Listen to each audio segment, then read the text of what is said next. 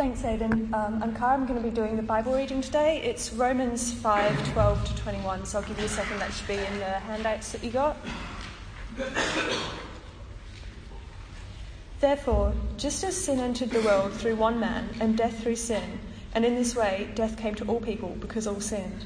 To be sure, sin was in the world before the law was given, but sin is not charged against anyone's account where there is no law. Nevertheless, death reigned from the time of Adam to the time of Moses, even over those who did not sin by breaking a command, as did Adam, who is a pattern of the one to come. But the gift is not like the trespass. For if the many died by the trespass of the one man, how much more did God's grace and the gift that came by the grace of one man, Jesus Christ, overflow to the many? Nor can the gift of God be compared with the result of one man's sin. The judgment followed one sin and brought condemnation, but the gift followed many trespasses and brought justification. For if, by the trespass of one man, death reigned through that one man, how much more will those who receive God's abundant provision of grace and of the gift of righteousness reign in life through the one man, Jesus Christ? Consequently, just as one trespass resulted in condemnation for all people, so also one righteous act resulted in justification and life for all people. For just as through the disobedience of one man the many were made sinners, so also through the obedience of one man the many will be made righteous. The law was brought in so that trespass might increase, but where sin increased, grace increased all the more, so that just as sin reigned in death, so also grace might reign through righteousness to bring eternal life through Jesus Christ our Lord. Thanks, Cara. Um, while I just get some things set up here, you might like to turn to the person next to you and just discuss who is the most influential person in your life. Okay, you've got one minute, go for it.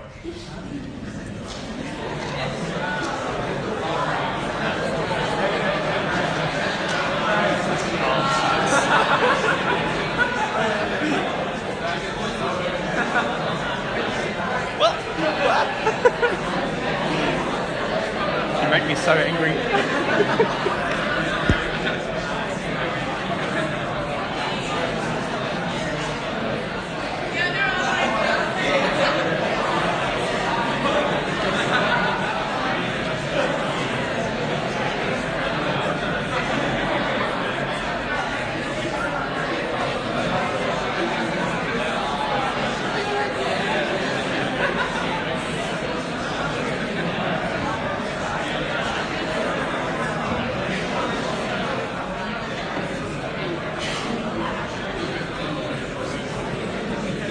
All right. Uh, does anyone want to tell us who the most influential person in their life has been? Tim Thorburn. Funny, that's what Sam Thomas said as well. Anyone else? Javis? wow. Cool. Ah, oh, thank you. I, was hoping someone might say that eventually. uh, if you want to understand me, though, if you really want to get to know me, uh, you need to know my dad. Uh,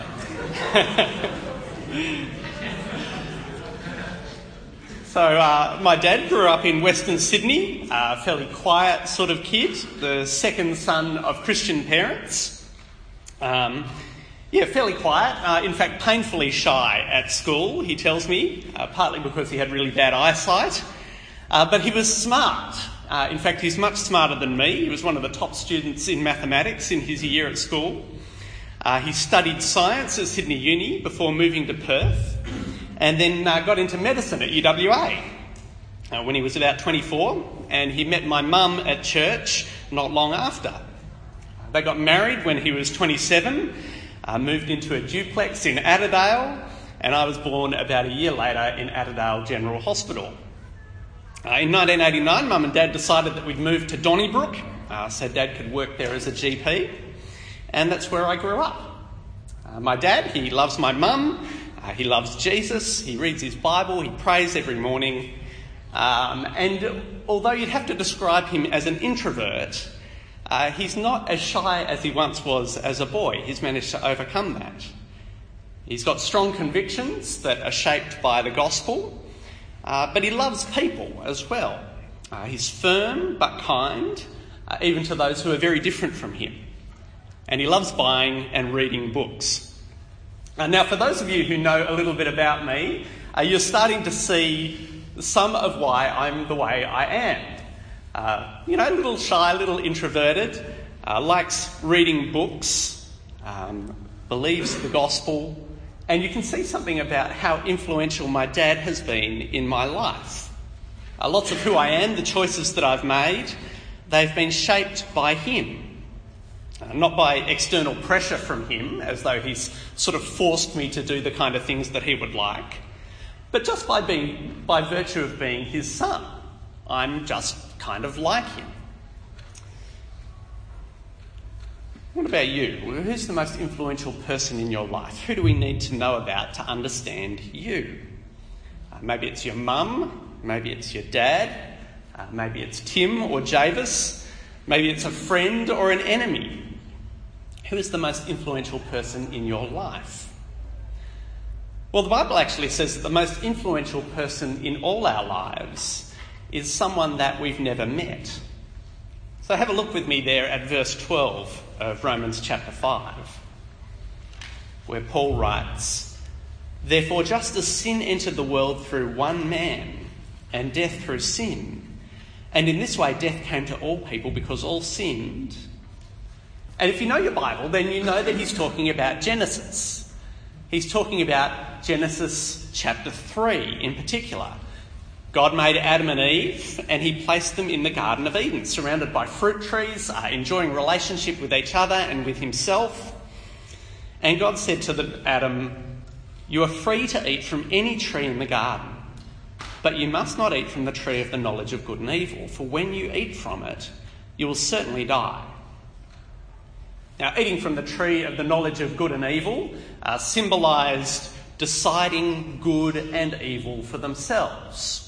It's not that they were unaware of what was good and evil beforehand. Uh, they were perfectly aware that it was wrong to eat from the tree, uh, it was right not to.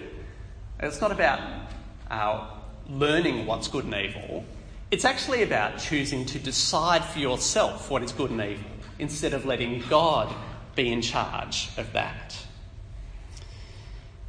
But eat from it they do. Instead of listening to God, Adam and Eve listen to the serpent and they eat from the tree. They rebel against God. They sin, to use the Bible's language. And because they sinned, God expelled them from the garden. He cut them off from the tree of life, from relationship with Him. He brought death as a punishment for sin. When, after all, if you reject the Creator, the one who gives you life, what do you think is going to happen? If you reject God, of course death is the punishment. And so, says Paul, sin entered the world through one man, and death through sin. The significance of this is that Adam's choice doesn't just affect him, it actually affects all of us. Because in this way, death came to all people because all sinned. Now, that takes a little bit of unpacking, doesn't it? What exactly does Paul mean when he says that? How can Adam's sin bring death to us? Are we guilty because Adam sinned? When Paul says sin entered the world through one man and death through sin, and in this way death came to all people because all sinned, does he mean that all sinned in Adam? That is, that we were all kind of back there in our ancestor, our greatest grandfather, and because of his choice, in his choice, we were kind of involved in that. We chose to do it as well. And so we're guilty before we're even born. Is that what he's saying? Uh, some people have certainly thought that, but I don't think that is what he's saying. See, the Bible says multiple times parents are not to be put to death for their children, nor children put to death for their parents. Each will die for their own sin. And in fact, the whole point of what Paul has been saying in chapters 1 to 3 of Romans is not that we all die because one guy sinned. but in fact that all sin and therefore all die. Whether you're Jew or Gentile, doesn't matter. All of us, by nature, rebel against God. We're guilty for our own sin. So, what does Paul mean here then? So, he's not saying this that Adam sins and he dies and therefore we die as a direct line. He's saying something else a little bit different. He's saying that Adam introduced sin into the world. He died as a consequence of his sin. But that because he brings in sin, we all die as well because we all sin. We die for our own sin, but Adam introduced it. He brought it in to start with. You think, oh, but Ben, that doesn't actually make things any better. Because, you know, I didn't choose to be infected with sin. It's not my fault that I'm a sinner. That's actually Adam's fault. So I'm still actually kind of getting blamed for what Adam did. It's kind of like Christopher Hitchens used to say that the God of the Bible creates us sick and commands us to be well. Isn't that unfair? Like, why is that my fault? It's not my fault that I'm sick. Why does God blame me? That's a good question. And do you feel the weight of it? That am I unjustly being condemned because of the sin of another?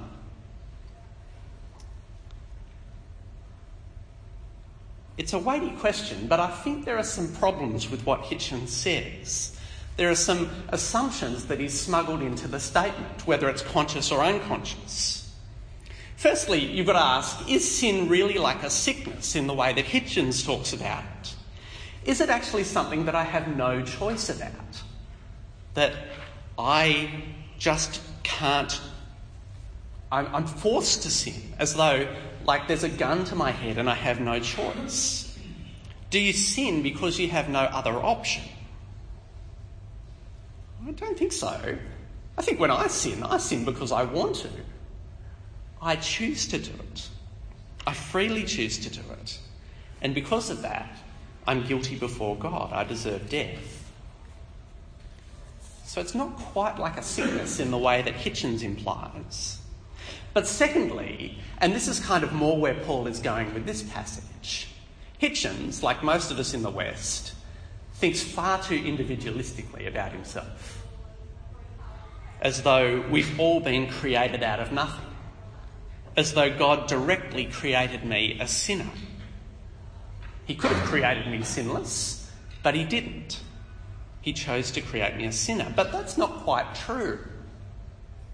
Because I have parents, and I'm affected by their choices.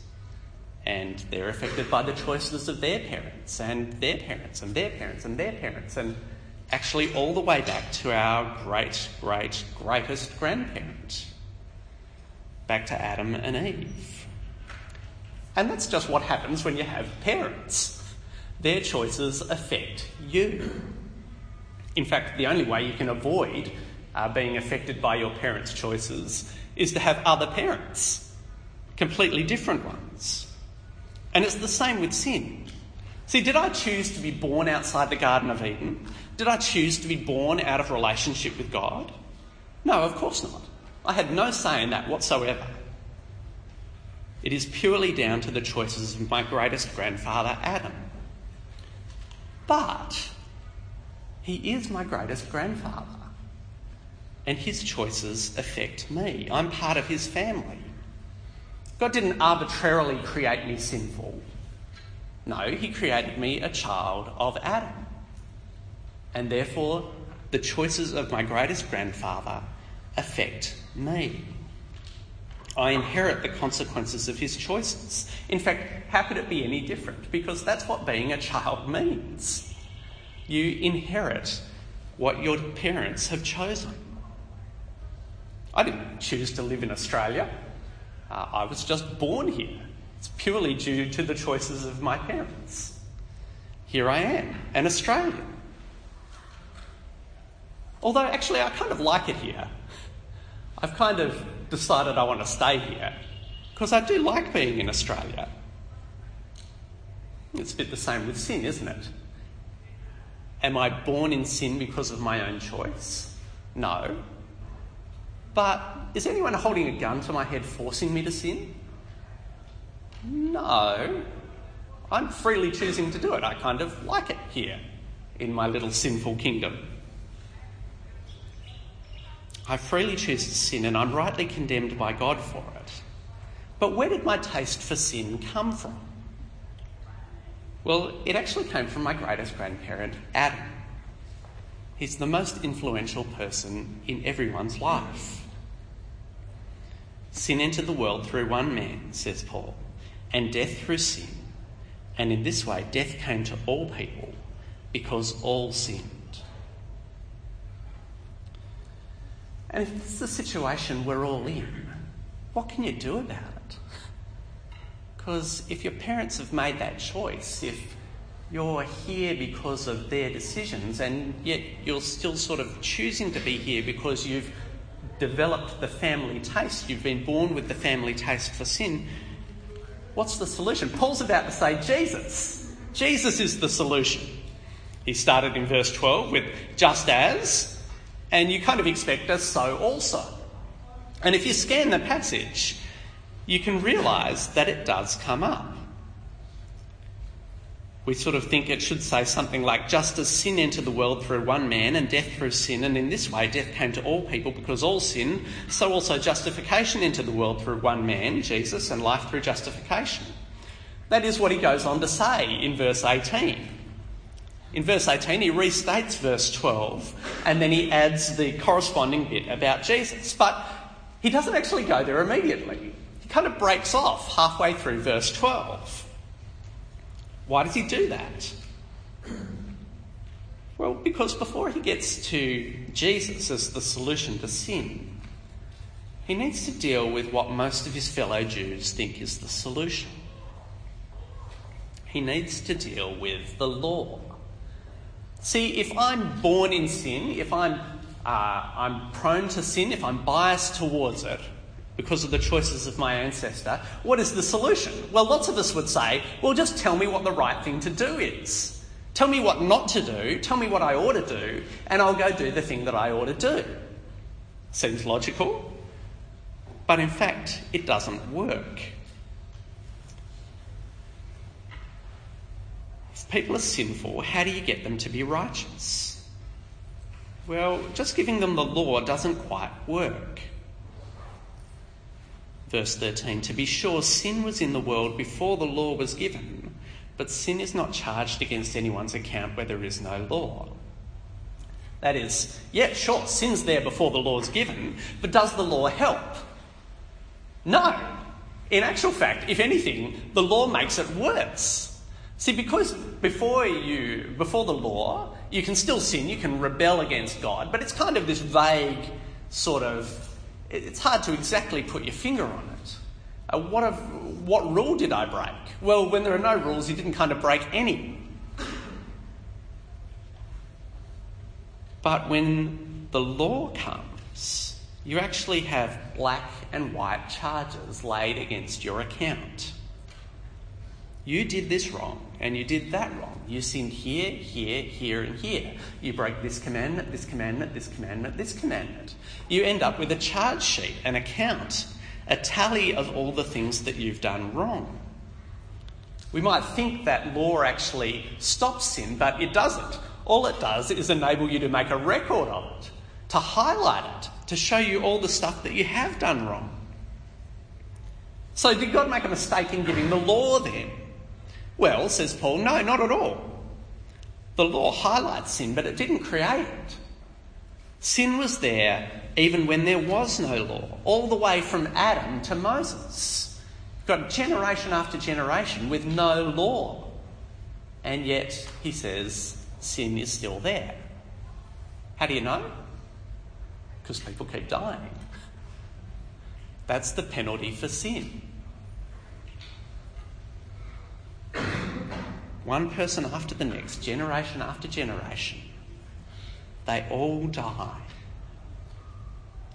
They haven't broken a commandment like Adam did.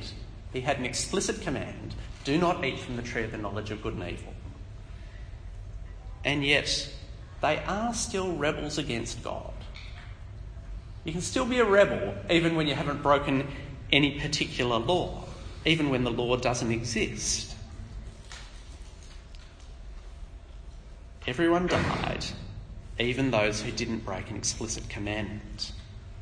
The law doesn't deal with sin, and yet just getting rid of the law won't solve the problem either.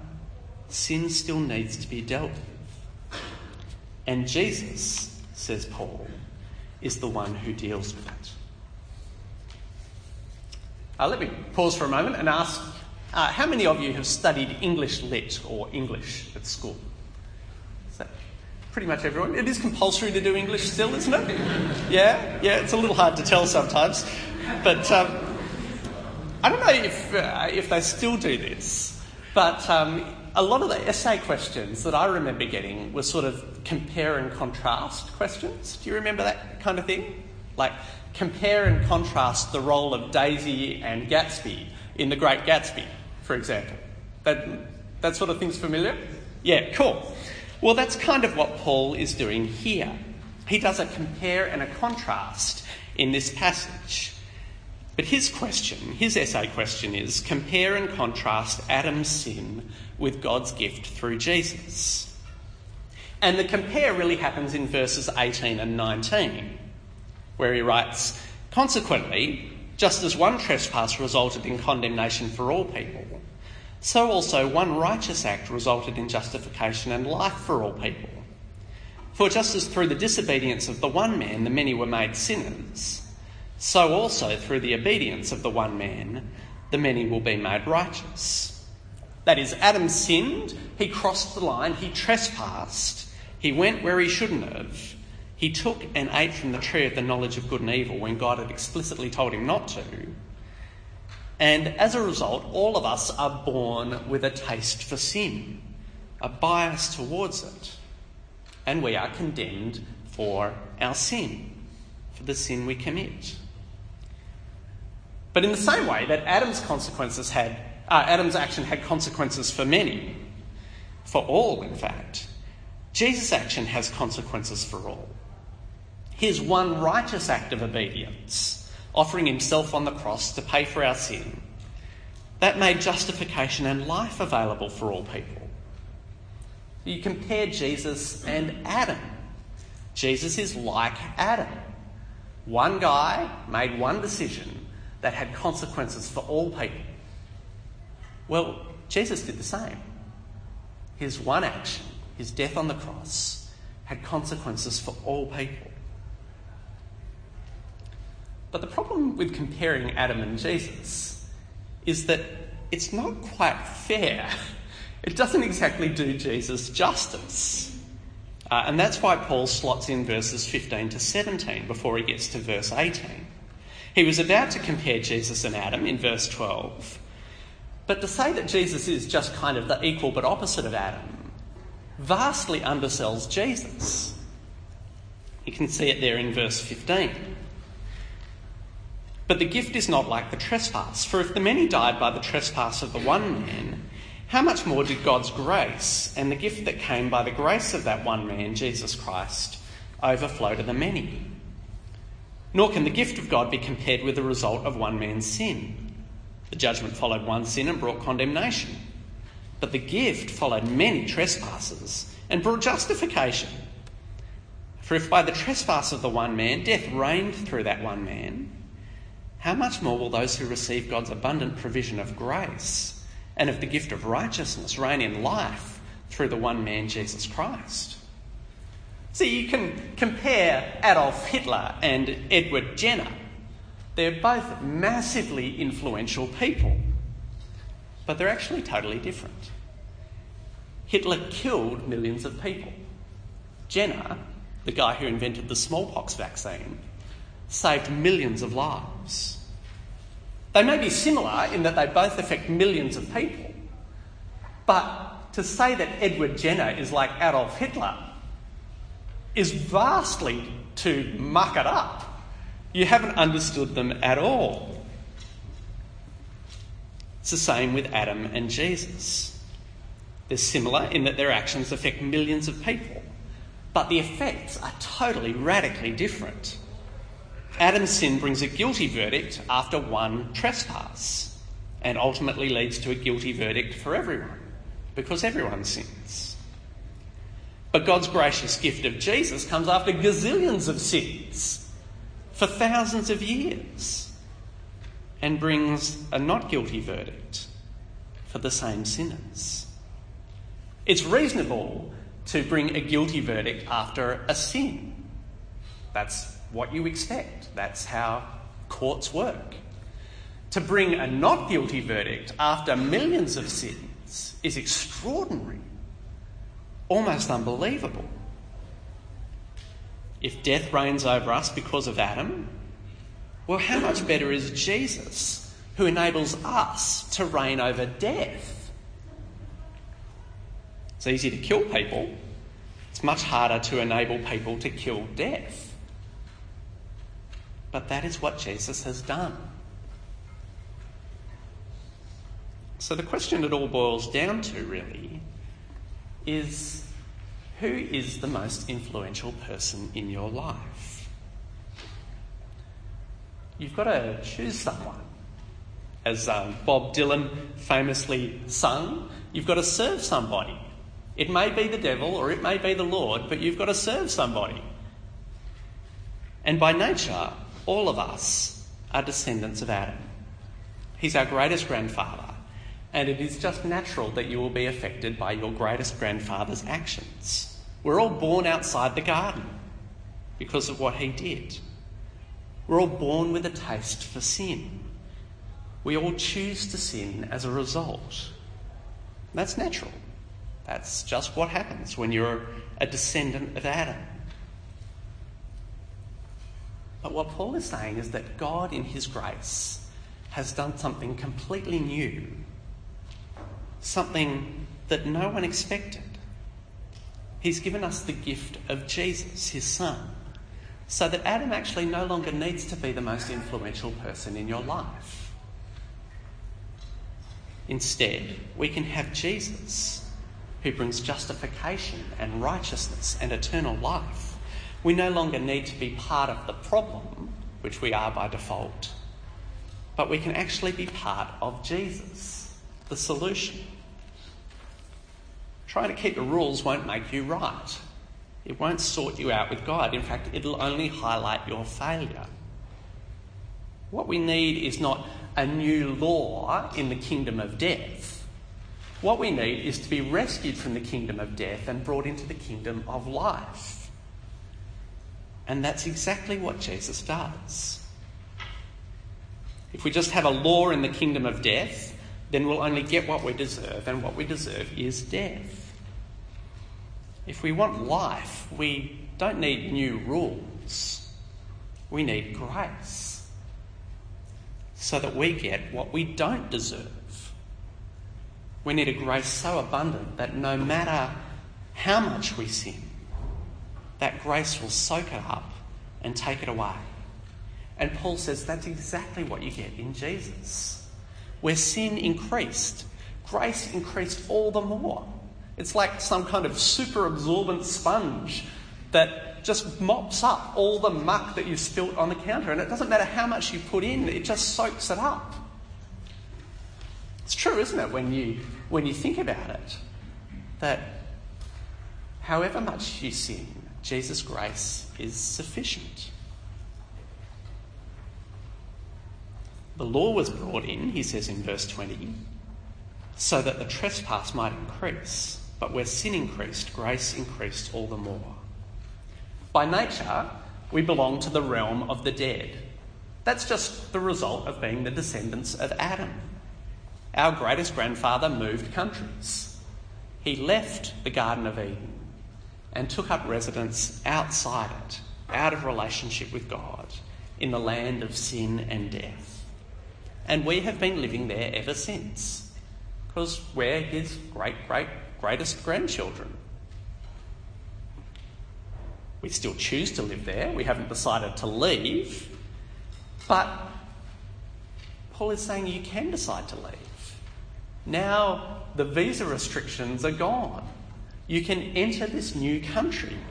You can come into the kingdom of God's Son, a kingdom where grace reigns through the righteousness that Jesus has brought by his death on the cross, so that we no longer have to live in sin and death, but can rejoice in the realm of life. You can actually move countries. You can actually change parents, in a sense. You no longer have to be controlled by your father Adam. Now you can belong to your father God. By nature, Adam is the most influential person in your life. And we often feel that, don't we? We feel the weight of sin and its power over us. And Satan whispers in our ear and says, You can't fight this. This is just who you are. This is what you've always done. This is what people have done for millennia. You can't change. It's who you are. But God says, no, that is not true. That is not true. If you put your faith in Jesus, my Son, my verdict is no longer guilty, it is righteous. And you have eternal life. So the question is who do you want to be the most influential person in your life? Do you want to keep it with Adam? Or do you actually want to move countries and take up with residence with Jesus in his kingdom? And let him be the person who controls your destiny, who controls your eternal life. Let's pray.